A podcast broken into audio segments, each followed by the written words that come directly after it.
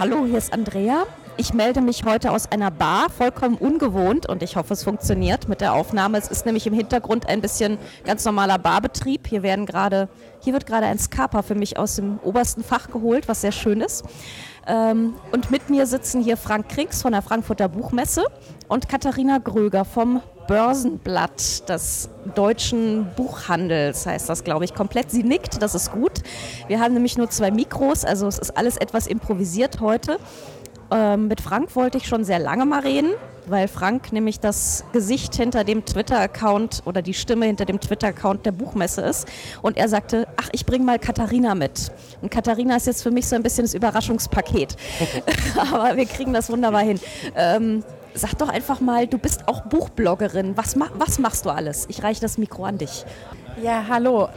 Wie gesagt, ich mache zum einen mein Volontariat beim Börsenblatt, schreibe da viel über Digitales, ähm, schreibe aber auch Tipps für Buchhändler, wie sie sich besser aufstellen können, wie sie sich besser präs ähm, präsentieren können.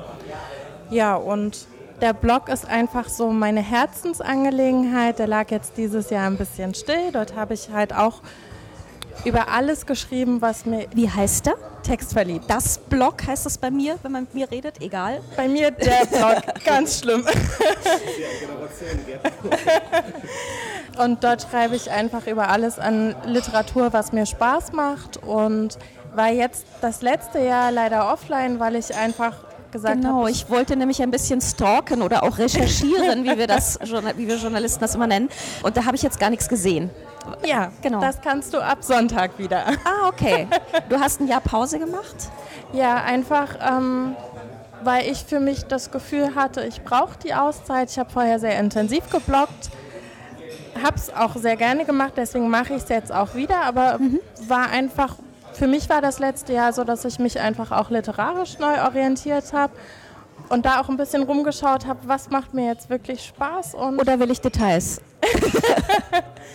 Ja, ich habe vorher viel, ich sag mal, auch leichte Kost gelesen. Ähm, hatte das dann aber irgendwie, dass ich gemerkt habe, oh, das reicht mir nicht, das mhm. macht mir nicht mehr solchen Spaß. Ich nenne das immer ganz gerne literarisches Fastfood. Mhm. Und man will ja nicht immer nur Fastfood essen, irgendwann mag man dann auch wieder richtig einsteigen. Und das wollte ich aber erstmal nur für mich machen, um einfach zu gucken, was gefällt mir. Und wo mag ich eigentlich als Leser wirklich hin? Ich glaube, das ist halt auch so eine Entwicklung, die durchaus auch als Blogger dann halt mal passieren kann. Mhm. Du hast ähm, auch Social Media Erfahrung, sagte Frank. So zumindest ja. wurdest du mir verkauft. Was ja. hast du denn davor gemacht? Wie kamst du zum Börsenblatt? Ich kam tatsächlich übers Bloggen zum Börsenblatt. Okay. Ähm, ich kam auch übers Bloggen zur FAZ, insofern haben wir das gemeinsam. Ja. Das ist, glaube ich, das ist, glaube ich, so ein Traum, den viele Blogger haben und ich hatte das Glück, dass es funktioniert hat. Social Media ist einfach wirklich wie mein zweites Zuhause. Ich kann mich noch daran erinnern, dass ich vor Jahren schräg angeschaut wurde, weil ich ständig irgendwie auf solchen Plattformen wie StudiVZ rumhing. Mhm. Also wirklich vor Jahren. Aber es war einfach so, dass wir hatten ja nichts anderes. ja. Aber es war einfach so, dass ich schon immer totalen Spaß an der digitalen Vernetzung hatte. Ähm, auch über die sozialen Medien ganz fantastische Leute kennengelernt habe, die ich jetzt auch in meinem Leben einfach nicht mehr missen möchte und in den sozialen Medien einfach so viele Vorteile sehe. Also das ist so mein privates Wunderland quasi. Mhm. Ich gebe mal an Frank weiter. Ja, hallo Andrea, mein Name ist Frank Krings und ich bin PR-Manager der Frankfurter Buchmesse und wenn es um die Wirkung von Social Media geht, also Social Media mache ich in meinem Job seit 2009 wirklich aktiv und es hat meinen Job auch stark verändert. Also ich vom Online-Redakteur äh, Richtung PR in diesen neuen Kanälen, die waren ja damals noch relativ neu und ähm, es hat, es hat mein Berufsbild verändert. Hast ja. du das so erschlossen für die Buchmesse? Warst ja. du so der Pionier? Es gab jetzt nicht das, diese, diese Situation, dass ein Chef zu mir gekommen ist, und gesagt hat, Frank, mach doch auch mal was mit Social Media. Es gibt ja jetzt dieses Twitter und so, sondern ich hatte, ich, ich bin da so reinge, reingestolpert und ähm, es war damals auch noch alles wirklich sehr, sehr kryptisch auf Twitter. Es gab ja also es war wirklich auch alles sehr kompliziert. Ich musste mir das dann eigentlich nach der Arbeit immer anlesen und um halt damals in Social Media reinzukommen, es gab halt keine, keine richtige Literatur über Social Media, habe ich dann halt Blogs gelesen. Also ich bin dann an diese an die Blogs auch erst relativ spät gekommen. Ich habe erst 2008, 2009 angefangen Blogs zu lesen, um mit um überhaupt in Social Media, um da reinzukommen. Und ähm, wann hast du angefangen, selbst so in den Kanälen zu produzieren? 2008. Und für die Firma dann, also das richtig bei der Arbeit auch ein Thema war, 2009. Mhm. Hast so du auch selbst jemals gebloggt? Sowas? Ich habe dann in irgendwie dem, entäußert in den, im Netz? Ja, ich habe dann auch gemerkt, dass Twitter ja doch wenig Platz ist, um sich selbst zu, zu entäußern. Und ich komme ja auch vom, vom äh, Journalismus her und habe dann gedacht so, hey, wenn ich meinen Job jetzt selber nicht so journalistisch schreiben kann, kann ich ja privat meinen Blog schreiben. Habe das dann auch in einem Tumblr gemacht, aber das ist dann auch eingeschlafen, muss ich sagen. Mhm. Ähm, ansonsten habe ich halt in dem, in dem Buchmesse-Blog damals selber mir halt Themen gesucht, halt in unserem Corporate-Blog mhm. dann geschrieben. Aber du kommst eigentlich auch von der Musik her, ne? So ganz, ganz ursprünglich. Ich habe mit dem Schreiben angefangen, indem ich über Musik geschrieben habe, weil das immer das Medium war oder weil ich einfach ein Musiknerd bin und habe einfach da, wo ich die meiste Expertise habe, darüber habe ich geschrieben. Ich habe es der Stadtzeitung Ultimo in Münster angeboten, die fanden das gut und dann bin ich da so neben meinem Studium ans, ans Schreiben gekommen, über die Musik. Ja. Was mich ja so bei deinem Job so ein bisschen frappiert, äh, diese Buchmesse ist eine Woche im Jahr. Ja. Und du füllst diese Kanäle aber das ganze Jahr über. Wie kriegt man das hin? Ja, das ist auch notwendig, weil ähm, wenn man das nur zur Messe hinmacht in der heißen Phase und dann alles einschlafen lässt, dann ähm, ist es sehr schwer wieder, also hier für die nächste Buchmesse das alles wieder hochzubekommen. Mal abgesehen von jetzt so technischen Sachen bei Facebook, der PageRank sinkt und äh, wenn dann auf der Seite man erst dann anfängt im Sommer was zu posten, dann nimmt das Facebook gar nicht mehr wahr. Also neben diesen technischen Sachen ist es ja auch langweilig, wenn, wenn man dann plötzlich äh, nach der Messe einfach nichts mehr bringt. Und mhm. ähm, wir als Buchmesse sehen uns ja nicht nur als also wir sind ja nicht nur während dieser einen Woche aktiv, wir machen das ganze Jahr über ja auch Fachkonferenzen und alles Mögliche und wir sehen uns auch so als, als Plattform für, für neue Trends und dann gibt es ja auch nichts Schnelleres als Twitter und wenn man der Frankfurter Buchmesse ganzjährig folgt, bekommt man eben auch dann eben Branchennews auch, ja. ja. Die Spezialistin für Branchennews ist ja eigentlich die Katharina. Wie kommt man denn... Ja, die auch. Wie kommt man denn als Buchbloggerin, wo, also du hast ja wahrscheinlich eher Bücher gelesen und rezensiert, wie kommt man dann zu so einem Branchenmagazin, wo es ja wirklich um Zahlen, um Fakten, um Wirtschaftsdinge geht? Und wie war, war die Umstellung schwer für dich? Die gute Frage, wie man dorthin kommt, ist ganz einfach zu beantworten. Ich war auf Facebook, habe einen Post gesehen, habe gesagt, da will ich arbeiten, habe mich beworben, wurde genommen. Okay. Die Umstellung war gar nicht so schwer. Also ich habe vorher als Selbstständige viel für Firmen gearbeitet. Mhm.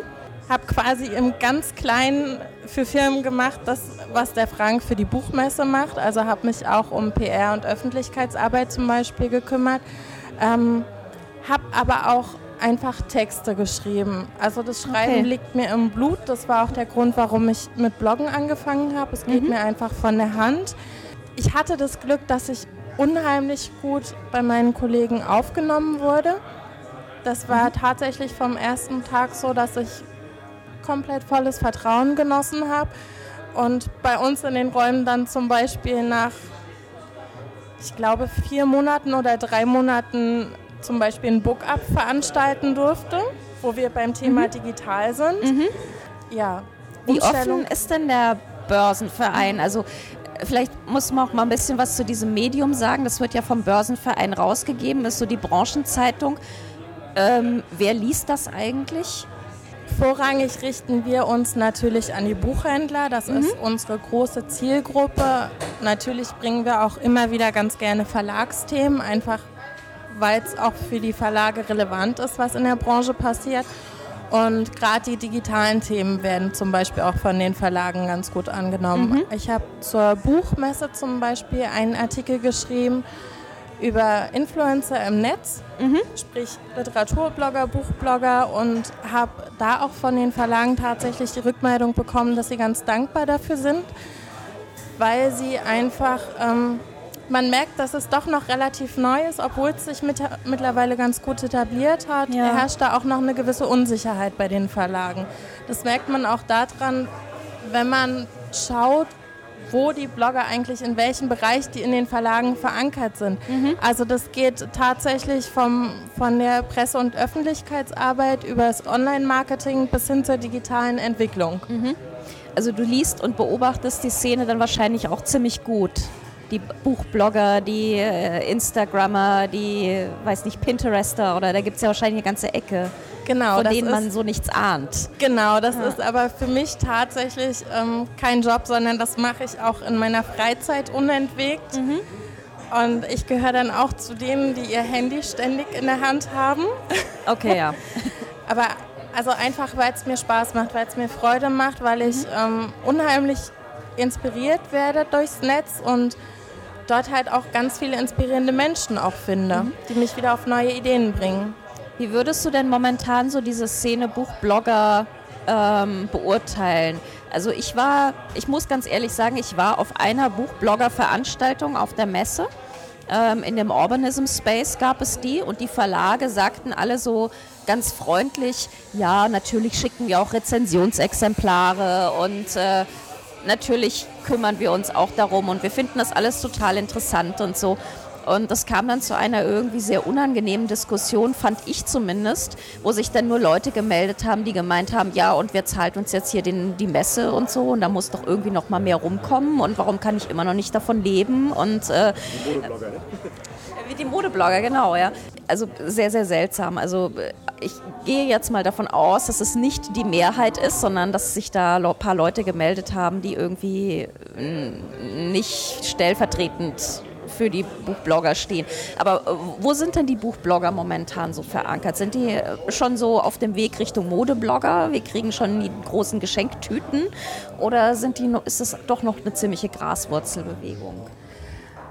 Also es ist tatsächlich so, ich war übrigens auch auf der Veranstaltung, von der du gesprochen hast. Ähm, ich war da übrigens auch so ein bisschen zwiegespalten, weil ich auch beide Seiten verstehen kann. Also ich ja. möchte meinen Blog jetzt nicht monetarisieren, kann diesen Gedanken allerdings auch verstehen, weil es einfach in anderen Branchen so üblich ist. Mhm. Verstehe aber auch das Argument dass der, der freien Meinungsäußerung und wie frei äußere ich meine Meinung wenn ich tatsächlich dafür dann Geld nehme.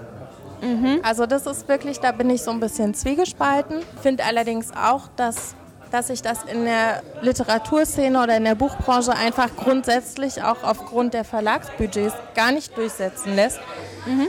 dass Blogger da das große Geld mitmachen. Ich glaube, das ist einfach mhm. utopisch, dessen sollte man sich auch bewusst sein.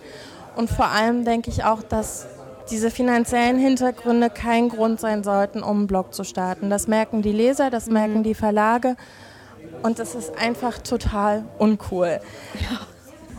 Ich meine, das gilt ja für alle Social-Media-Kanäle. Also auch, ich glaube, jemand, der bei YouTube jetzt was startet, denkt nicht sofort, dass er damit reich wird und davon leben kann. Oder eine Instagrammerin, die auch toll in der Modebranche äh, steckt, die denkt ja auch nicht sofort, dass sie damit Geld verdient, also dass sie davon leben kann. Ne? Ich denke auch, das ist tatsächlich auch nicht bei der Mehrheit der Buchblogger das Thema. Also alle, die ich kenne, und ich bin eigentlich schon recht gut vernetzt, haben überhaupt keinen finanziellen Hintergedanken, sondern sagen, ich mache das, weil, weil da wirklich Herzblut drin steckt, das ist meine Leidenschaft und aus keinem anderen Grund. Allerdings merkt man auch, dass die Verlage mitbekommen haben, welchen Einfluss Blogger doch auch auf die auf die Buchbranche haben. Es ist sehr schwer messbar. Es ist natürlich was anderes, ob jetzt eine Buchbesprechung im Fernsehen zum Beispiel läuft oder ob ein Titel im Radio besprochen wird oder ob er auf einem Blog besprochen wird. Habe aber teilweise von den Verlagen auch die Rückmeldung, dass wenn es tatsächlich sehr, sehr große Blogs sind, die einen Titel besprechen, dass das dann schon auch deutlich wird, zum Beispiel in den Amazon Rankings. Mhm. Und es wurde auch auf der Buchmesse sehr deutlich. Also sobald man als Blogger wirklich über die Buchmesse gelaufen ist, ist man abends mit ungefähr 500 gefühlten Geschenktüten wieder nach Hause gegangen. Ich habe zu früh aufgehört zu bloggen, stelle ich gerade fest. Frank, bei euch ist es ja ähnlich. Also ihr akkreditiert ja Blogger mittlerweile auch, genauso wie alle anderen Sozialmedienbefütterer. Äh, ähm, was für eine Rolle spielen die denn für euch? Ist das auch in irgendeiner Weise messbar oder ist das eher so Image-Sache? Naja, die Buchblogger decken ja andere Themen ab und sprechen andere Zielgruppen an als jetzt ähm, Fachmedien aus der Verlagsbranche. Also allein schon die, die Bücher, also die in den Buchblogs vorkommen, die Genres sind ja mehr ähm, Romance, Young Adult, ähm, Paranormal, Romance und was es alles gibt. Ähm, das sind ja mhm. Sachen, die in die, sag ich mal, im Fatz-Feuilleton jetzt nicht unbedingt täglich ja. äh, dargestellt werden. So, ja.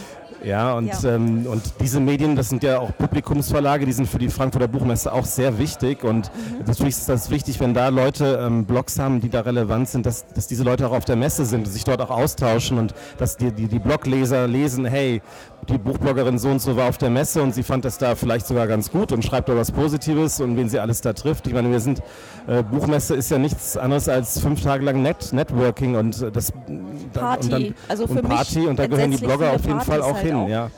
Gehen Sie? Auch wenn Blogger die Messe sicherlich. Dein Leben ist hart. Es ist schrecklich. Ich, weiß. ich denke, wenn ich, wenn ich mir dann nachher diese Buchbox dann durchlese, wie die, die äh, Blogger ähm, mehrheitlich so die, die Messe wahrgenommen haben, nehmen sie sicherlich anders wahr als jetzt der klassische äh, Feuilletonist. Ja, andere ja. Veranstaltungen. Aber wie gesagt, die Buchmesse ist ein großer Dschungel und äh, da gehören die Blogger auf jeden Fall hin. Ich glaube, die Blogger haben tatsächlich auch noch einen anderen Blick, weil der Feuilletonist geht ja schon so mit so einem sehr ordnenden, wissenden, äh, ich war hier seit 30 Jahren, ich kenne das alles schon Blick auch so ein bisschen durch, oder? Ui, ja. Katharina schüttelt den Kopf, widerlegt mich. ich habe das in Leipzig auf der Buchmesse erlebt. Ich war ja sonst auch immer als Bloggerin auf der Buchmesse, hatte auch meine Termine, da hat man sich dann halt getroffen in Leipzig auf der Buchmesse war ich dann vom Börsenblatt aus, habe natürlich dann auch großartig keine Verlagstermine gemacht, weil das alles sehr kurzfristig war. Und habe gedacht, ach Mensch, die ganzen Blogger triffst du ja dann sowieso auf dem Gang.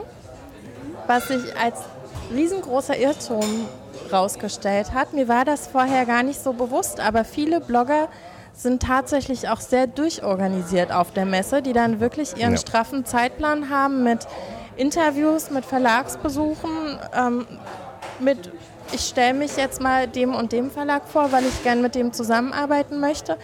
Also das ist schon alles mittlerweile sehr professionell.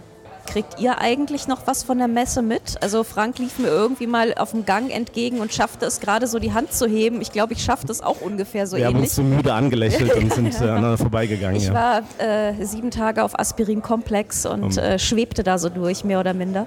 Ähm, danach lag ich eine Woche in der Gegend herum. Kriegst, kriegt ihr noch was mit von der Messe, so grundsätzlich? Ich glaube, das ist so ähnlich wie wenn man selber in der Orga eines Festivals ist. Da bekommt man die einzelnen Acts manchmal auch nicht mit, weil man im Hintergrund gucken muss, dass irgendwie die Sachen laufen. Und so ist das in der PR natürlich auch. Und ich bin natürlich viel im, im Backend und gucke irgendwie so, klappt das mit dem Kanal, was ist da? Ähm, ich meine, Social Media ist ja immer das Wort Social ganz groß und Media viel kleiner. Und man muss ja man will ja auch auf die Leute antworten und, und reagieren und äh, Sachen weitergeben und retweeten. Ja, retweeten ja. und die, äh, die ganzen Kanäle werden ja auch nicht weniger und wenn wir jetzt einen neuen Instagram-Kanal haben und es ist einfach, ja, es ist viel dann, aber das, so, so soll es ja auch sein. Ne? Ja. Wie ist es bei dir, Katharina? Ich habe fürs Börsenblatt hauptsächlich die Blogger beobachtet auf der Buchmesse. Also das war für mich so ein bisschen Heimspiel sozusagen. Das heißt, ich war auch bei vielen Bloggertreffen, wo ich halt auch einfach die Erfahrung gemacht habe, dass unendlich viele Geschenke gemacht werden. Also ich war wirklich total überrascht, weil es, glaube ich, kein Bloggertreffen ohne Tasche gab. Und habe so aber schon relativ viel von der Messe mitbekommen. Muss da auch einfach nochmal ein ganz großes Kompliment an den Urbanism Space machen. Der war wirklich ich habe, glaube ich, auch getwittert, dass ich mich da wirklich thematisch zu Hause gefühlt habe. Und ähm, da war es auch so, dass ich dort auch die Leute getroffen habe, auf die ich mich auch privat sehr gefreut habe. Und das war einfach für mich auch ein super Ort, um mich zu vernetzen, auch fürs Börsenblatt. Grundsätzlich habe ich zwar immer, glaube ich, gesagt, ich bin gleich wieder da weil ich ständig auf dem Sprung war, aber ich habe schon das Gefühl, dass ich von dieser Messe unheimlich viel mitgenommen habe. Ähm, jetzt nur Vernetzung oder auch neue Themenanstöße? Was findet man auf so einer Messe alles? Also ich gucke ja natürlich tatsächlich auch noch nach Büchern und Buchtiteln, was wahrscheinlich ein bisschen old-fashioned ist, weil die meisten Leute kennen wahrscheinlich die ganzen Kataloge schon auswendig. Aber ich sehe dann doch hin und wieder noch was. Was nehmt ihr, was nimmst du? Ich gebe jetzt das Mikro gleich wieder weiter von der Messe mit. Also nach Buchtiteln hätte ich tatsächlich gerne noch viel mehr geschaut. Das ist wirklich ein bisschen zu kurz gekommen. Aber ich habe unheimlich viele Ideen für neue Themen auch mitgenommen, gerade auch im digitalen Bereich. Ich fand das Thema Soulbooks auf der Messe total interessant und glaube, dass man da viele, viele Gedankenanstöße mitnehmen kann. War vorher auch noch mal bei äh, bei der Tagung der Ratgeberverlage, habe da noch mal viel mitgenommen. Also es war schon so ein Gesamteindruck. Man kann das gar nicht differenzieren, aus welchem Bereich man wirklich jetzt die meisten Eindrücke gewonnen hat. Und das ist, glaube ich, jetzt immer noch aktiv, dass ich das erstmal verarbeite, was alles gerade überhaupt so passiert. Wie war es bei dir, Frank? Ich habe mich jetzt während der Buchmesse nicht für einzelne Bücher interessiert. Das ist so ein bisschen wie in der Wüste, sich nochmal die Sandkörner da anschauen und sieben. Ähm, ich habe mich mehr dafür interessiert, ähm, wie die anderen über Social Media auch die Messe wahrgenommen haben, weil klar, es ist auch mein Job, aber ich ja. muss einfach sagen, die, die Originalität der Beiträge und die Art, wie, wie, wie die Medien über uns berichten, mit den, mit den Social Media auch spielen, die wird jedes Jahr besser. Also mhm. ich hätte früher mal gedacht, mein Gott, äh, da ist mal irgendwie mal ein Tweet von der FAZ oder so, irgendwas zur Messe und jetzt die, die Leute Instagram drehen äh, lustige Videos, die mit Autoplay auf Facebook laufen, die wirklich äh, auch provokant sind und ich finde, also diese Sogar diese, wir haben ein lustiges Video gemacht. ja, ja, ja. Also ich finde der, also die die Spielerei mit den Medien, die über die Messe berichten, das, heißt, das ist wirklich toll. Ähm, mhm. ja. Was versprichst du dir davon für die Messe? Ähm, weil es ist ja eigentlich. In allen Kanälen. Ja, weil es ist ja doch immer noch eher, also Frankfurt ist ja jetzt nicht unbedingt so die Lesermesse. Frankfurt ist ja immer noch so mehr die Branchenmesse, auf der wirklich die Geschäfte ja, gemacht werden. Ich ne? meinte auch, auch die Branchenmedien haben irgendwie interessante Beiträge gebracht und mhm. ähm, also nicht immer nur so die klassische Messeberichterstattung, die man jetzt schon seit 50 Jahren kennt, sondern eben auch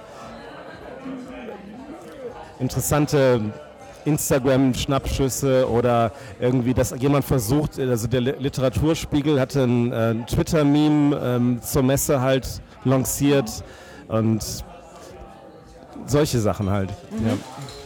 Die Katharina hat gerade schon Soapbooks angesprochen. Also was ich ja momentan immer recht viel mitkriege oder was auch so ein Buzzword ist, ist so das Social Reading. Also man liest nicht mehr ja. so im stillen Kämmerlein, sondern man, man teilt das irgendwie. Ist das etwas, was ihr jetzt auch so als Zukunftstrendthema seht oder? Auf jeden Fall. Ich habe auf der Messe mit ähm, verschiedenen Mitarbeitern von Plattformen gesprochen. Ich habe mit Lovely Books gesprochen. Ich habe mit ähm, dem Thorsten Wolwort und ähm, der Maren Karl von Was liest du gesprochen. Habe mhm. jetzt ähm, die Woche auch nochmal mit der Margret Jolie von Vorablesen gesprochen und habe von allen wirklich das Feedback bekommen, dass es stetig wächst mhm. und dass es immer bedeutender und immer wichtiger wird und das ist auch die Erfahrung, die ich in den sozialen Medien mache. Das kann natürlich auch sein, dass es wirklich einfach meine Filterblase auch ist, weil ich natürlich auch mit vielen Bloggern und vielen Branchenmenschen vernetzt bin. Finde dieses ganze Phänomen Social Reading aber total toll, mhm. weil es so viele Anreize auch gibt für, für Bücher, die man vielleicht gar nicht entdeckt hätte. Also was mir halt noch einfällt, ist diese Twitter-Geschichte mit den 1000 Seiten Sets, wo sich halt wirklich Leute mit diesem Hashtag äh, hingestellt haben und ähm, eben wirklich versucht haben, diese 1000 Seiten von diesem Buch zusammen irgendwie zu bewältigen und dann immer wieder so Status-Wasserstandsmeldungen zu geben. Also das scheint irgendwas zu sein, was nicht nur auf so isolierten Plattformen stattfindet, sondern doch sich immer mehr so ein bisschen ausbreitet. Ne? Es ist ja auch, es findet ja auch übergreifend statt. Für mich ist ja Social Reading ich gehe sogar so weit, dass ich da auch Blogs drunter zähle, weil auf Blogs ja auch unheimlich viel diskutiert wird, dann in den Kommentaren, wenn, wenn irgendwo eine Rezension erscheint, dass jemand dann kommentiert, oh, ich habe das Buch gelesen, ich fand das nicht so toll oder jemand das Buch genauso feiert wie der Rezensent an sich. Und das, ich, ja, das war ja auch beim Buchpreis sehr schön zu beobachten dieses Jahr mit dem, die haben ja auch äh, die ganzen Bücher an Buchbloggern, ausgewählte Buchblogger gegeben, die dann über die Bücher nochmal was geschrieben haben und man das konnte dann schön vergleichen. Großartig. Mhm. Sowas sollte es viel, viel, viel, viel öfter geben, weil ich einfach auch denke, ähm, dass auch, auch diese junge Generation an Lesern, sage ich mal, die jetzt wirklich für, für digitale Medien schreiben, weil die halt wirklich auch nochmal eine andere Zielgruppe haben als, als zum Beispiel große Tageszeitungen. Und mhm. da vielleicht auch jemand einfach aus der Freundesliste auf die Idee kommt, Mensch, das könnte ich doch auch mal lesen, der das vielleicht unter normalen Umständen gar nicht entdeckt hätte, dieses Buch. Ich sehe das mit dem Social Reading etwas kritischer, weil jetzt in diesem technischen Sinne halt, dass man jetzt ähm, Bü Bücher digital liest und, man, und andere Leute kommentieren die, so ein bisschen so einem Fußnoten-Style. Das hat sich ja eigentlich noch nicht jetzt flächendeckend durchgesetzt. Also da gibt es jetzt ja den FATS Lesesalon mit ähm, Sascha Lobo und ähm, Sobooks, der da diese digitalen Schnittstellen äh, da hat. Und ähm, sicherlich gibt es äh, Goodreads und Lovely Books, das läuft auch gut, aber Lovely Books und so, das sind halt auch mal ganz bestimmte Genres, also ähnlich wie bei den Bloggern. Also es ist sehr jung, sehr weiblich, sehr ähm, ja, Fantasy-Liebesromane, die, die Richtung. Das ist ja auch nicht schlimm, aber dass sich so Social Reading als allgemeine kulturelle Praxis jetzt durchgesetzt hat, das zum Beispiel auch in den Fachmedien oder in der Wissenschaft, wo das ja auch spannend wäre, das sehe ich jetzt noch nicht. Und äh, das hat vielleicht auch damit zu tun, dass das digitale Lesen ist immer noch irgendwo im, im Anfangsstadium. Also ich glaube, äh, es wäre eigentlich, wenn man es wollen würde, technisch schon viel mehr möglich, aber es wird noch gar nicht so praktiziert.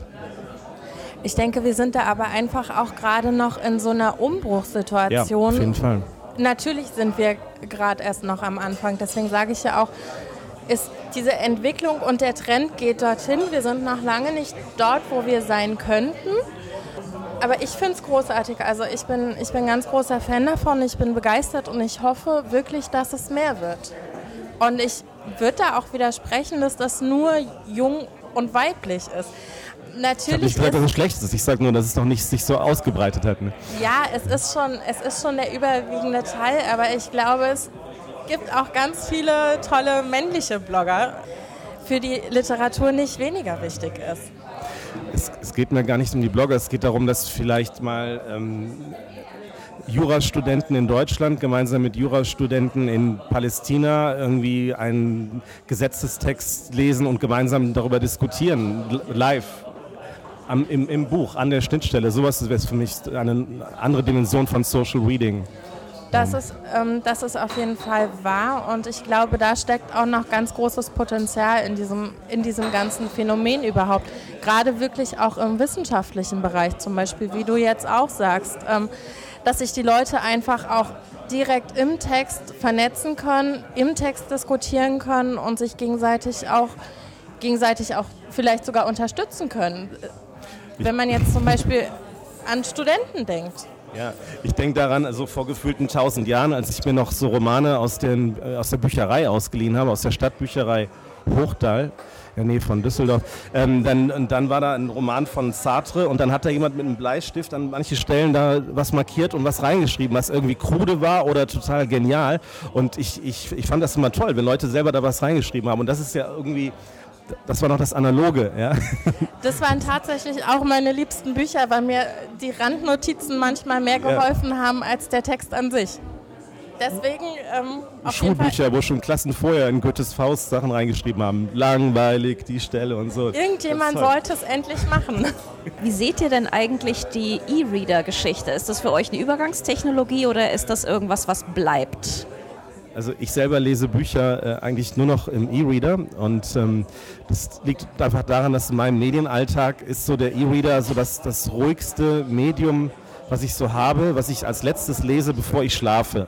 Weil der E-Reader, und ich rede ganz bewusst nicht vom Tablet, sondern ich rede vom E-Reader mit diesem matten grauen Hintergrundschimmern, alle Lampen sind aus, ich liege im Bett, der E-Reader ist an, ich kann lesen, ich kann dabei auch mal irgendwann müde werden und ihn zuklappen. Und das schafft kein anderes digitales Medium ich finde den E-Reader so, eben, dass er nur fürs Lesen gemacht ist, das macht er auch wirklich sehr gut. Du hast gestern den Tweet vom Steffen Meyer gesehen, oder? ja, ich habe ich hab den nämlich tatsächlich auch gesehen und habe wirklich lange drüber nachgedacht, ob es jetzt ein Übergangsmedium ist oder nicht. Ich, ich bin mir tatsächlich auch nicht klar. Ich auch nicht. Also ich tendiere aber eher zu Nein. Ich glaube schon, dass es sich weiterentwickeln wird, aber dass dieses Grundprinzip bleiben wird. Ich bin, ich finde das auch total super. Ähm, ich stelle nur fest, dass ich mit dem Ding nicht klarkomme. Ich habe das Gefühl, ich habe Gerade du als hier digitale Expertin. Ne?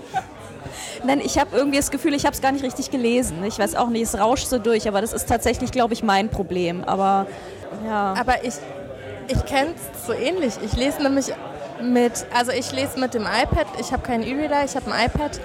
Damit lese ich einfach viel schneller.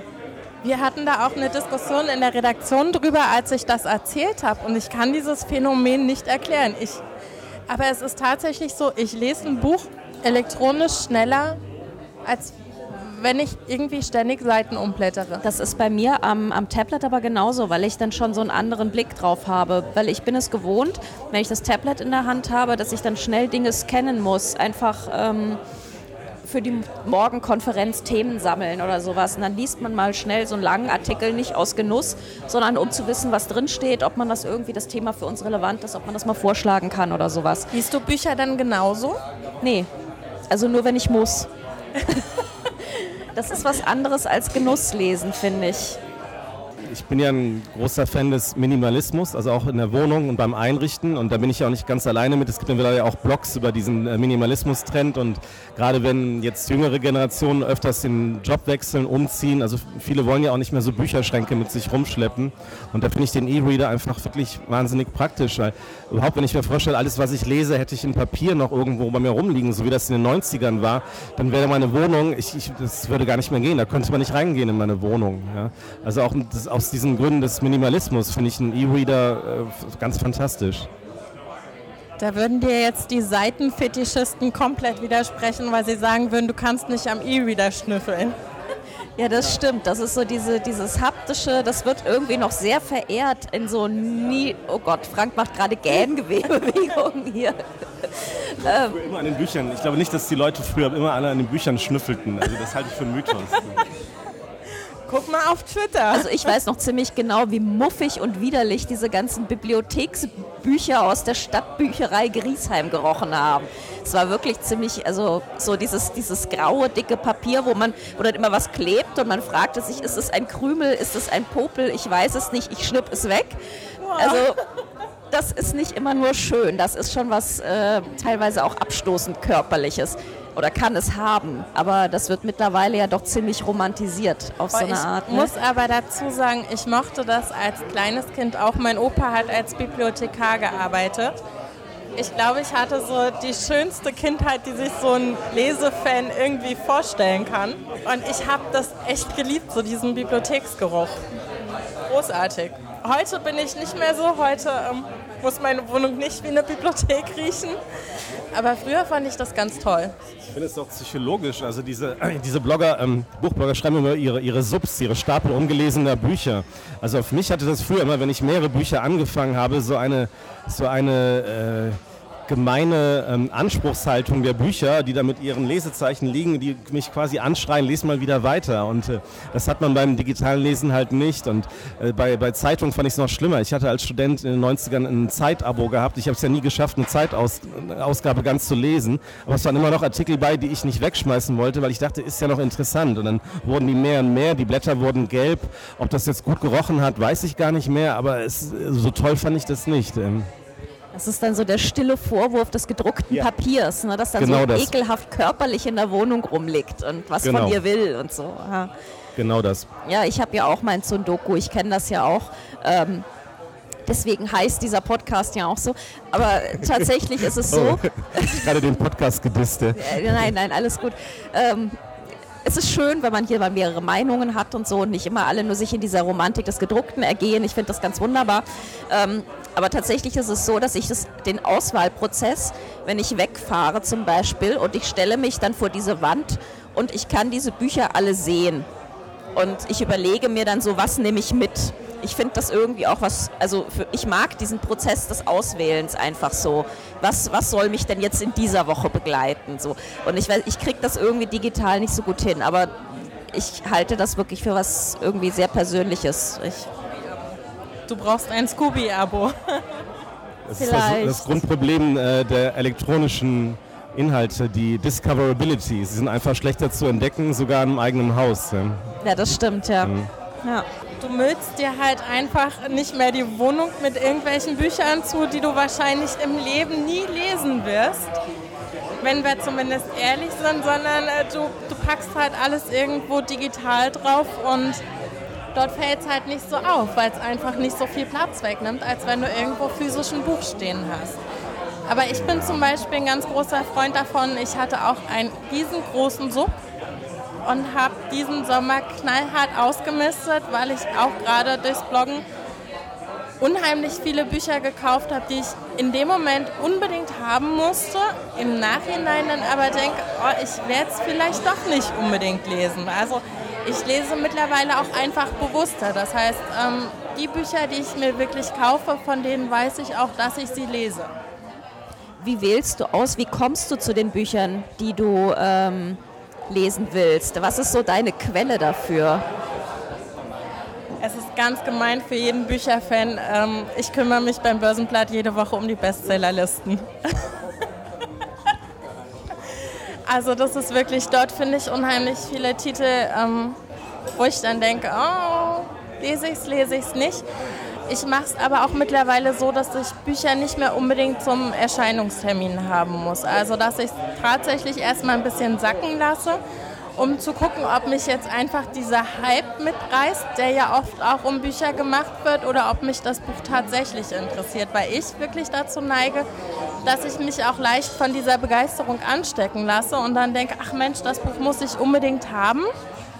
Und dann ist es vielleicht doch gar nicht unbedingt das richtige Buch für mich. Also ich hatte das jetzt tatsächlich das erste Mal seit ganz langer Zeit, dass ich wirklich so einem Buch entgegengefiebert habe. Was war das? T.S. Ullmann, Sophia, der Tod und ich. Hast du schon gelesen? Nein, ich bin noch nicht zugekommen. Aber ich habe die grandioseste Widmung in meinem Buch drinstehen, die man überhaupt bekommen kann. Und zwar habe ich ähm, T.S. Ullmann auf dem Urbanism Space getroffen, beziehungsweise ich habe mir seine Lesung angehört. Und habe ihn danach gebeten, mir seinen Lieblingssatz in das Buch zu schreiben, weil ich halt nicht einfach so eine schnöde Widmung wie für Katharina haben wollte. Und ich habe jetzt in meinem T.S. Ullmann Buch, das ist übrigens meine Messegeschichte 2015, ich habe jetzt in meinem T.S. Ullmann Buch drin stehen, du küsst immer noch besser als andere ficken. Das ist so schön. Das ist romantisch. Lest ihr tatsächlich noch sowas wie Rezensionen, also so richtig beinhartes Auseinandersetzen mit Literatur und so? Oder ist das irgendwie so ein bisschen passé? Also ich lese tatsächlich gerne Rezensionen. Ähm, es gibt ja so manche, äh, manche Rezensenten, die haben so einen bestimmten Sound auch, wie die an die Bücher rangehen. Den mag ich ja nicht sehr. Das war auch schon früher bei, bei Musik so. Also ich, ich bin auch sehr, ich gucke da auch immer gerne auf die Köpfe, die da schreiben. So, ja. Bei mir ist es so, dass ich Rezensionen entweder bei Titeln lese, wo ich mir wirklich ganz, ganz unsicher bin, ob ich sie lesen will oder nicht. Manchmal hat man das ja so, dass man sich nicht entscheiden kann. Aber grundsätzlich lese ich Rezensionen erst hinterher, weil ich wirklich, ich will dieses eigene Leseerlebnis haben. Ich meine, man kann sich natürlich nicht ausstöpseln von der Welt. Man bekommt immer ungefähr so einen Tenor mit, ob ein Buch jetzt gemocht wird oder nicht.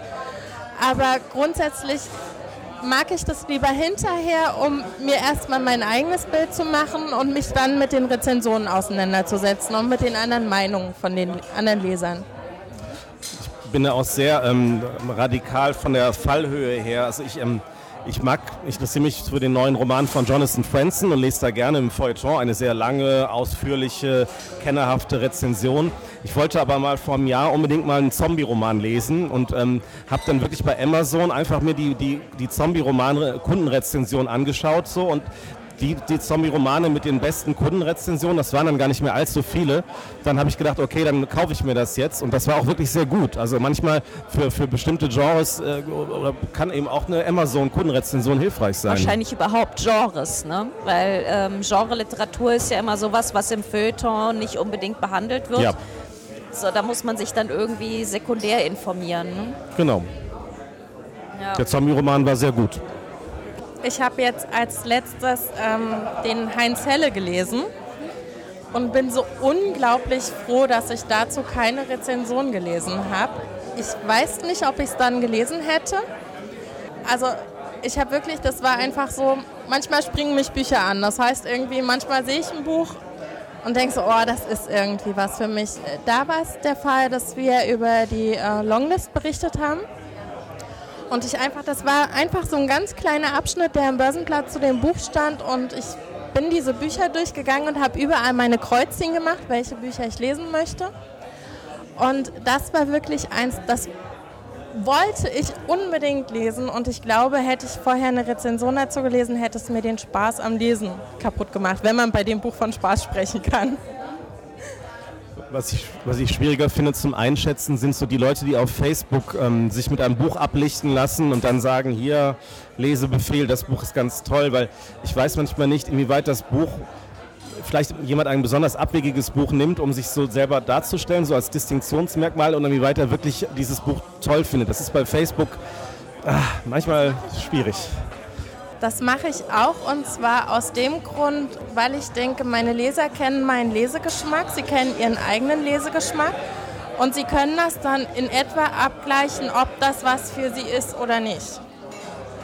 Also ich habe da einfach das Vertrauen in meine Leser, dass sie wirklich meine Arbeit auch gut genug kennen, um das einschätzen zu können.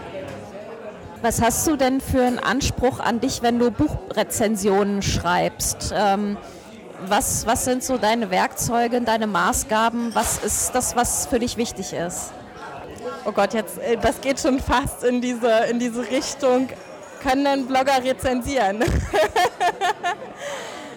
also bei mir ist es so, dass ich zum Beispiel auch Literaturwissenschaft studiert habe, aber an meine Rezensionen ganz anders rangehe. Also meine Rezensionen sind wirklich meine Herzenssache. Grundsätzlich passe ich immer höllisch auf, dass ich einfach auch nicht zu viel verrate. Das ist nämlich auch ein Grund, warum ich keine Rezensionen mehr vorher lese. Ich habe mich nämlich irgendwann mal, ich weiß nicht mehr welches Buch es war, ich habe mich tierisch auf ein Buch gefreut, habe eine Rezension gelesen, wusste, wie es ausgeht. Danach war der Ofen für mich aus, weil ich keine Lust mehr drauf hatte. Grundsätzlich, das oberste Gebot ist für mich wirklich Ehrlichkeit egal ob ich ein Rezensionsexemplar bekomme oder ob ich mir den Titel gekauft habe, wenn das Ding Mist ist, dann schreibe ich das. Wenn das ein ganz tolles Buch ist, dann schreibe ich das auch. Für mich ist es einfach unheimlich wichtig, begeistert zu schreiben. Oder begeistert ist vielleicht das falsche Wort, weil es ja auch Bücher gibt, von denen man nicht begeistert ist, aber emotional zu schreiben, damit wirklich auch rauskommt, war dieses Buch jetzt was für mich oder war es nichts was machst du denn so mit diesen Mu, Mäh, liegt dazwischen, ist ganz okay, aber reißt mich jetzt nicht vom Hocker Bücher. Das finde ich, genau, Frank sagt gerade, es sind die schwierigsten. Ich finde das auch. Das sind die schwierigsten. Ich habe ja früher auch über, ich habe ja Musik rezensiert. Wenn etwas mittelmäßig war, war es total schwer darüber zu schreiben. Ich schreibe das dann einfach. Also bei mir ist es dann wirklich so, dass ich auch klipp und klar sage, ist was Nettes für zwischendurch zum Beispiel oder kann man lesen, muss man aber nicht lesen. Also da bin ich auch wirklich ganz offen. Es können halt nicht alle Bücher begeistern. Das ist nun mal so, gerade auch bei der Masse, die es mittlerweile an Büchern gibt. Ich finde, es kommen leider auch sehr viele mittelmäßige Bücher auf den Markt. Also das war das ein, fürchte ich auch. Ja. Das war ein ganz großer Kritikpunkt von mir auf der Messe, dass ich gesagt habe, dass ich es schade finde, dass die Verlage so viel Fastfood-Literatur rausbringen und ähm, die wirklich guten Titel tatsächlich oft leider untergehen. Hast, hast du ja, hast du das Gefühl, das ist, ähm, ich weiß nicht, also ich denke mir, dass sie halt immer versuchen, diese Fastfood-Geschichten, das sind ja meistens so Unterhaltungsgeschichten, dass sie damit versuchen, die ernsthaften Titel so ein bisschen quer zu subventionieren. Ja? So, das sind unsere potenziellen Bestseller-Schweine, ja, und äh, die müssen jetzt das ambitionierte, den 1000 Seiten Setz oder was auch immer halt irgendwie rausreißen. Das kann es natürlich auch sein. Also von der Warte habe ich es noch nie gesehen, muss ich ganz ehrlich sagen. Ähm, ich glaube, die meisten Verlage sehen das von so einer Warte, dass sie halt immer denken, so im Schnitt muss es sich irgendwie rechnen. Ich, ich meine, die Verlage richten sich natürlich auch klipp und klar nach dem, was die Leser wollen. Und äh, würden die Leser jetzt nicht ganz viel leichte Literatur zum Beispiel wollen, würden sie es nicht rausbringen. So einfach ist das. Also das ist ja auch einfach die Sache von Angebot und Nachfrage. Die gilt ja für die Buchbranche genauso wie für alle anderen Branchen auch.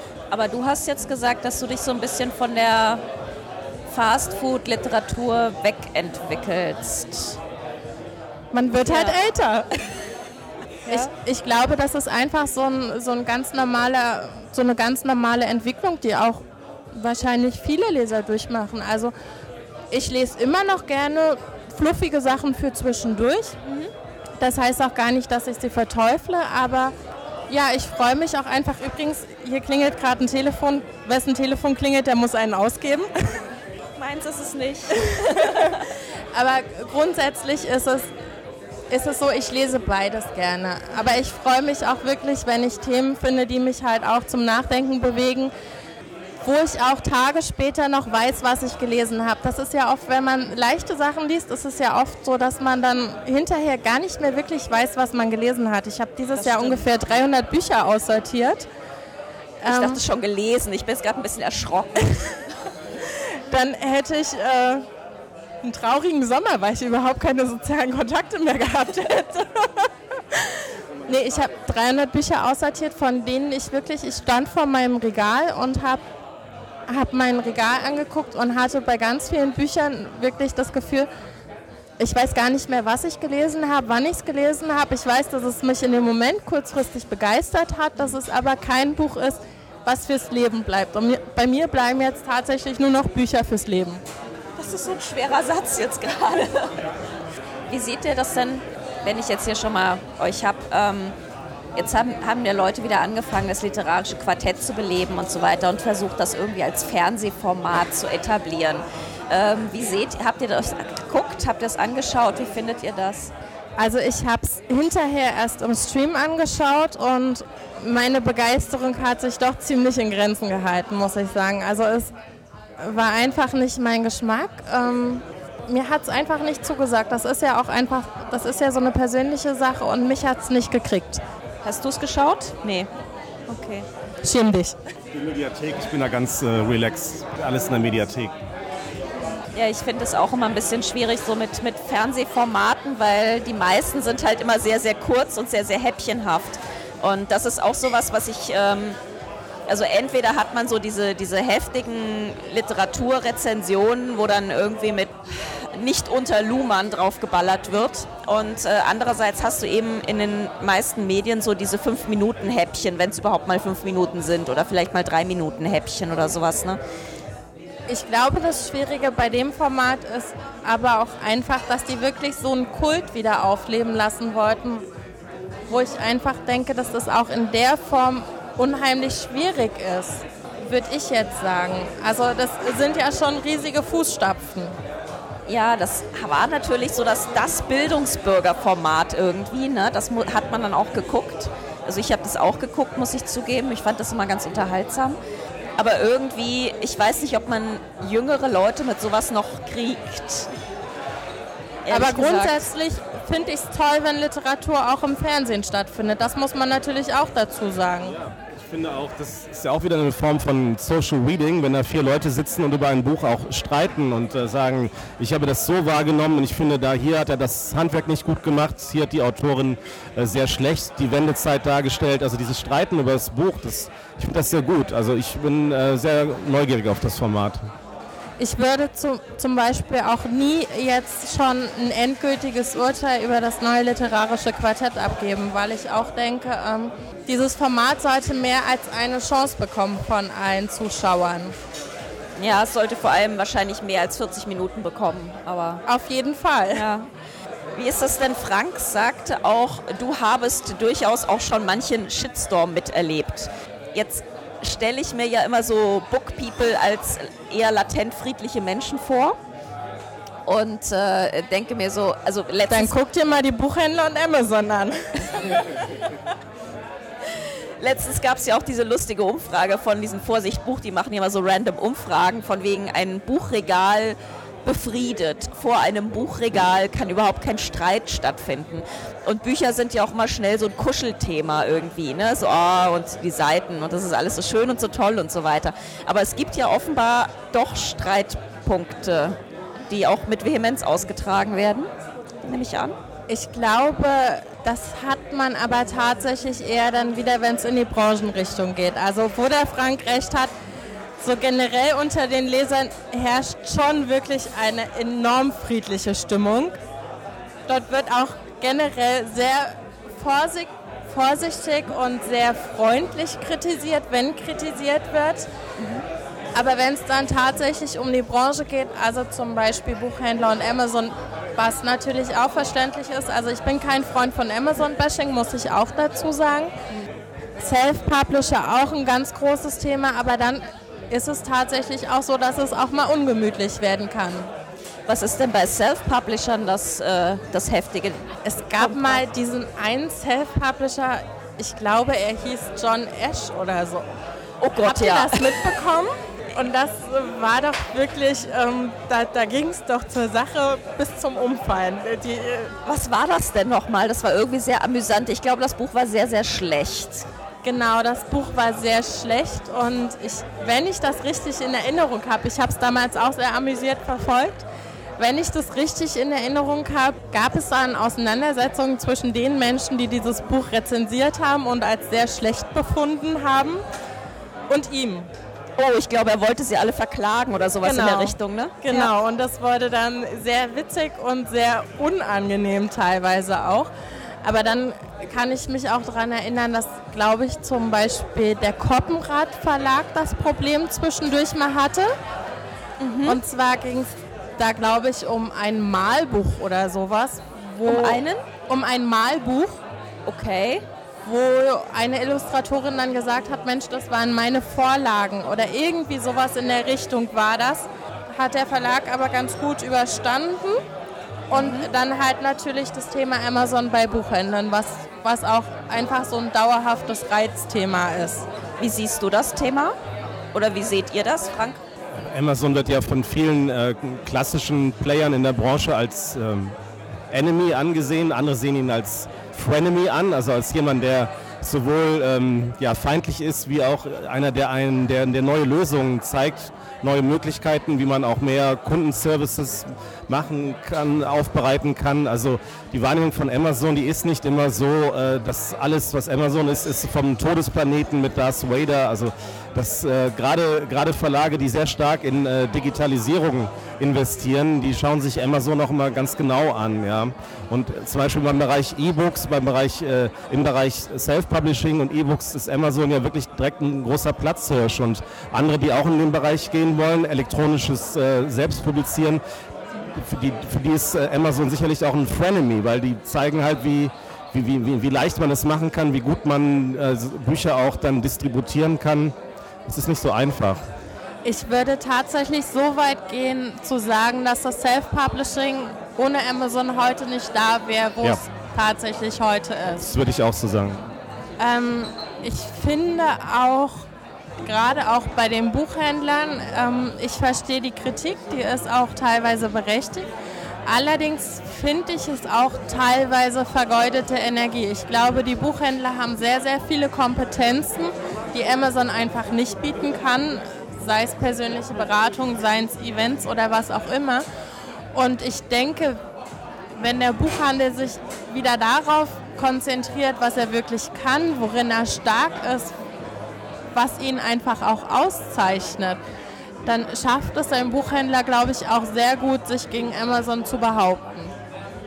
Ja, wobei das jetzt etwas defensiv formuliert ist. Also das, was er bisher kann, was ihn auszeichnet, sowohl Buchhandel wie die Verlage müssen ja schauen, was sie in Zukunft überhaupt noch machen, also was sie machen können, was noch mehr geht. Also einfach sich um, um äh, Märkte um Märkte nachzudenken, die es vielleicht jetzt noch gar nicht gibt. Also auf der Buchmesse, du hattest ja auch schon Sascha Lobo angesprochen, der ja mit SoBooks ein Vertriebssystem für die Lufthansa ähm, aufbauen will, wo man halt dann in den Lufthansa-Flugzeugen auf dem Display ähm, in den Flugzeugen dann die Bücher direkt äh, online kaufen kann, äh, beziehungsweise mit dem eigenen E-Reader kann man da direkt im Flugzeug die passenden Bücher kaufen. Also das sind so Sachen, wo es hingehen muss. Das ist ja auch das, was, was die großen Firmen Google und so im Silicon Valley, was die ausmacht, dass die Sachen produzieren und die, die, die, die, noch gar keinen Markt haben, wo der Markt vielleicht noch erst kommt. Ja? Also äh, Google hatte früher die, die, Google Maps an den Start gebracht und äh, keiner wusste, was in Google Maps anfangen sollte. Als dann die Smartphones kamen, waren, waren Google Maps ein wahnsinnig wichtiger Content. Also heute ist ein Smartphone ohne Google Maps, kann man sich gar nicht mehr vorstellen.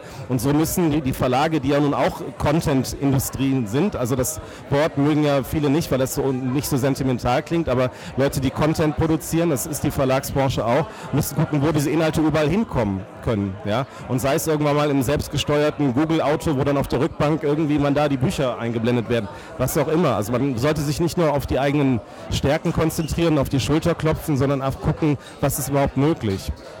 Ich glaube, auch wenn man über Amazon spricht, muss man auch wirklich gucken, über welche Gruppen man auch spricht, weil Amazon für Verlage natürlich wieder eine ganz andere Bedeutung hat, wie zum Beispiel für Buchhändler vielen Verlagen ist es zum Beispiel auch unheimlich wichtig, dass wenn Rezensionen erscheinen, dass sie möglichst auch auf Amazon erscheinen, weil Amazon einfach auch wirklich so ein Entscheidungsträger ist. Also es gibt unheimlich viele Menschen, die sich von Amazon ihre Entscheidung abnehmen lassen, ob sie was lesen oder ob sie es nicht lesen indem sie einfach gucken, Mensch, wie viele Fünf-Sterne-Bewertungen hat das Buch denn jetzt tatsächlich? Das ist die vielberufene Convenience. Ne? Es muss möglichst leicht sein, leicht zu konsumieren.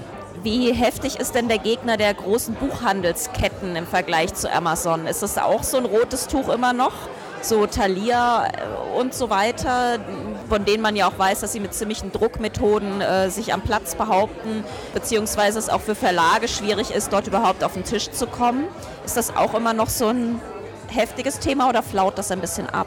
Ich habe auf der Messe mit einem ehemaligen Verleger gesprochen, der zu mir sagte, Player wie, Tal wie Thalia machen den Buchmarkt kaputt muss aber ganz ehrlich sagen, dass ich das unter den Buchhändlern an sich relativ wenig mitbekomme.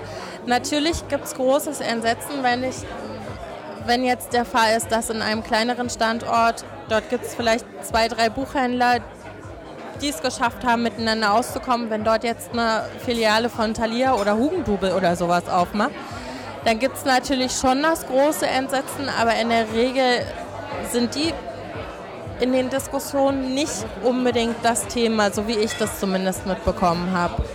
Ja, das habe ich irgendwie ganz ähnlich. Das ist gerade so ein bisschen aus dem, also es ist vor zwei, drei Jahren mal richtig hochgekocht und mittlerweile ist es gar nicht mehr so virulent. Ja. Genau. Ja. Und ähm, ich glaube tatsächlich, dass viele kleine Buchhändler es mittlerweile auch schaffen, sich zum Beispiel besser zu vernetzen, um sich gegenseitig zu unterstützen. Mhm. Also auf Facebook gibt es ja sogar eine Gruppe, die nennt sich Buchhandelstreff, die ist speziell für Buchhändler, mhm. wo man wirklich merkt, sie arbeiten zusammen. Ich weiß natürlich nicht, wie das jetzt direkt ist wenn sie jetzt eine, eine sehr enge Standortnähe haben. Mhm. Aber dort in der Gruppe ist es wirklich so, dass die Buchhändler sich gegenseitig unterstützen, dass sie sich Tipps geben, dass gefragt wird, Mensch, wie muss ich denn das, das und das machen und mhm. dass dann ungefähr 20 Antworten mit 21 Tipps kommen. Ist das bei kleinen Verlagen auch ähnlich? Also die Vernetzung ist ja eben nicht nur unter den Lesern, sondern eben auch in der Branche jetzt äh, durchs Internet ermöglicht. Wie ar arbeiten die auch zusammen? Daran mangelt es meiner Meinung ja. nach noch. Also ich habe jetzt auch generell von mehreren kleinen Verlagen das Feedback bekommen, dass halt diese, diese Unterstützung gegenseitig, dass das schon auf der einen Seite erwünscht ist. Ich glaube allerdings auch, dass das bei den Verlagen wieder ein bisschen was anderes ist, weil du natürlich als Verlag deine Bücher an den Mann bringen willst. Und wenn dann ein anderer kleiner Verlag kommt, der dir dann deine potenziellen Käufer eventuell wegnimmt, ich glaube, dann das ist nochmal ein anderer Gedanke. Ja. Da würde ich, glaube ich, ja. unterscheiden. Ja. Die Buchhändler haben ja das, die Buchhändler haben ja den Vorteil, dass dass sie sich jetzt quasi von Nord nach Süd vernetzen können und sich nicht gegenseitig die Kunden wegnehmen. Bei den Verlagen ist das wieder anders, dass mhm. sie sich unter Umständen Wegnehmen ist so ein furchtbar blödes Wort, aber ich glaube, das trifft es in dem Moment einfach ganz gut. Sie nehmen sich dann eventuell gegenseitig die Leser weg. Und wenn dann Verlag A sagt, Mensch, wie kann ich denn, wie kann ich denn meinen Social Media Auftritt verstärken und Verlag B dann ganz viele Tipps hat und ich glaube, das funktioniert ja. schwieriger. Also so, es gibt ja mittlerweile so ein bisschen diese Kooperation der unabhängigen Verlage, die eben ihre Hotlist machen und die so ein bisschen ähm, äh, zu, ihre eigene Leseplattform haben, ihre eigene Party haben und äh, diesen Indie Book Day, der ja auch so ein bisschen auf die Art und Weise funktioniert. Also so ein paar Ansätze sind ja da. Das sollte es auch viel stärker in der Buchbranche geben. Denn ich bin der Meinung, dass grundsätzlich jedes gekaufte Buch fördert das weitere Lesen und fördert auch die Buchbranche. Ich denke da jetzt ganz weit und ganz mhm. groß und ganz abstrakt. Mhm. Noch einen Zusatz zu den kleinen Verlagen. Mir fällt das jetzt gerade auf, jetzt durch meine ähm, Arbeitspraxis dass so kleine E-Book-Only-Verlage, zum Beispiel der Frohmann Verlag von Christiane Frohmann in Berlin, die nur E-Books rausbringen, die haben gar keine Möglichkeit, jetzt hier Rezensionsexemplare an die ganze Welt zu schicken oder mit klassischen Pressemitteilungen äh, oder riesige Werbebudgets haben die gar nicht. Die setzen sehr stark auf Social Media, investieren da sehr viel Zeit rein, auf das Netzwerken, fahren zu vielen Treffen, äh, Fachkonferenzen, Barcamps und so weiter hin. Äh, solche Sachen wie Pub and Pub nutzen die sehr stark. Es ist ähnlich wie, bei den Self-Publishern, dass sie Social Social Media sehr stark nutzen. Bringt das was? Das sind ja auch Nischenverlage mit ihren Themen und so, die wollen ja nicht Gott und die Welt mit ihren, äh, mit ihren Werken da abdecken, die sind ja Nischen und äh, ich finde Social Media ist immer sehr sinnvoll für Longtail, weil wenn man jetzt nur Bücher rausbringt über ähm, Meeresbiologie und Nanotechnologie, äh, dann kann man das halt äh, in Social Media viel besser ähm, passend kommunizieren, als man es vielleicht auf klassischen Wegen kann. Mhm dann würde ich euch zum Abschluss, wie so ziemlich jeden hier, nochmal fragen, was soll man lesen? Habt ihr einen Buchtipp, ein Lieblingsbuch, einen momentanen Favoriten? Wir haben jetzt das Glück, dass Frank nicht hier mit Foto und Facebook stehen muss. Ne? ich habe einen Favoriten, den habe ich tatsächlich schon, ich glaube, bestimmt bald sieben Jahre oder acht Jahre. Und zwar ist das ein kleines, feines Buch aus dem Diogenes Verlag. Das hat François Dornet geschrieben und nennt sich Die letzte Liebe des Monsieur Armand. Ein großartiges Buch über das Leben, über das Sterben, über die Liebe und ähm, ich glaube, ich habe es schon sieben oder acht Mal gelesen. Ich heule jedes Mal Rotz und Wasser beim Lesen.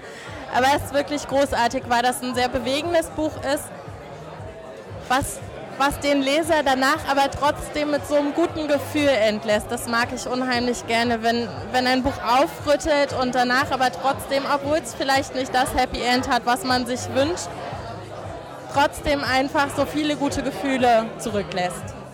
Ich habe eine ganz äh, oldschoolige Antwort. Ist, ich habe seit äh, Jonathan Franzen die Korrekturen, vor ungefähr zehn Jahren war das, dass ich es gelesen habe. Ich habe einfach da keinen neuen Roman mehr gefunden, der so, weiß ich, wo ich so mit die, die Figuren, wo ich so das Gefühl habe, dass er mit ihnen lebt. Und es war ein toller, abgeschlossener, bildungsbürgerlicher Roman. Ich finde ihn aber ganz klasse. Nicht mal die neuen Franzen kamen daran? Ja, da, die neuen werde ich auf jeden Fall lesen. Die habe ich noch nicht. Ja, vielen Dank an euch beide, dass ihr heute Abend mit mir trinken und sprechen wart. Ja, danke, ähm, Andrea, für die Einladung. Vielen Dank. Vielen Dank auch an alle Hörer. Ciao, macht's gut, bis zum nächsten Mal.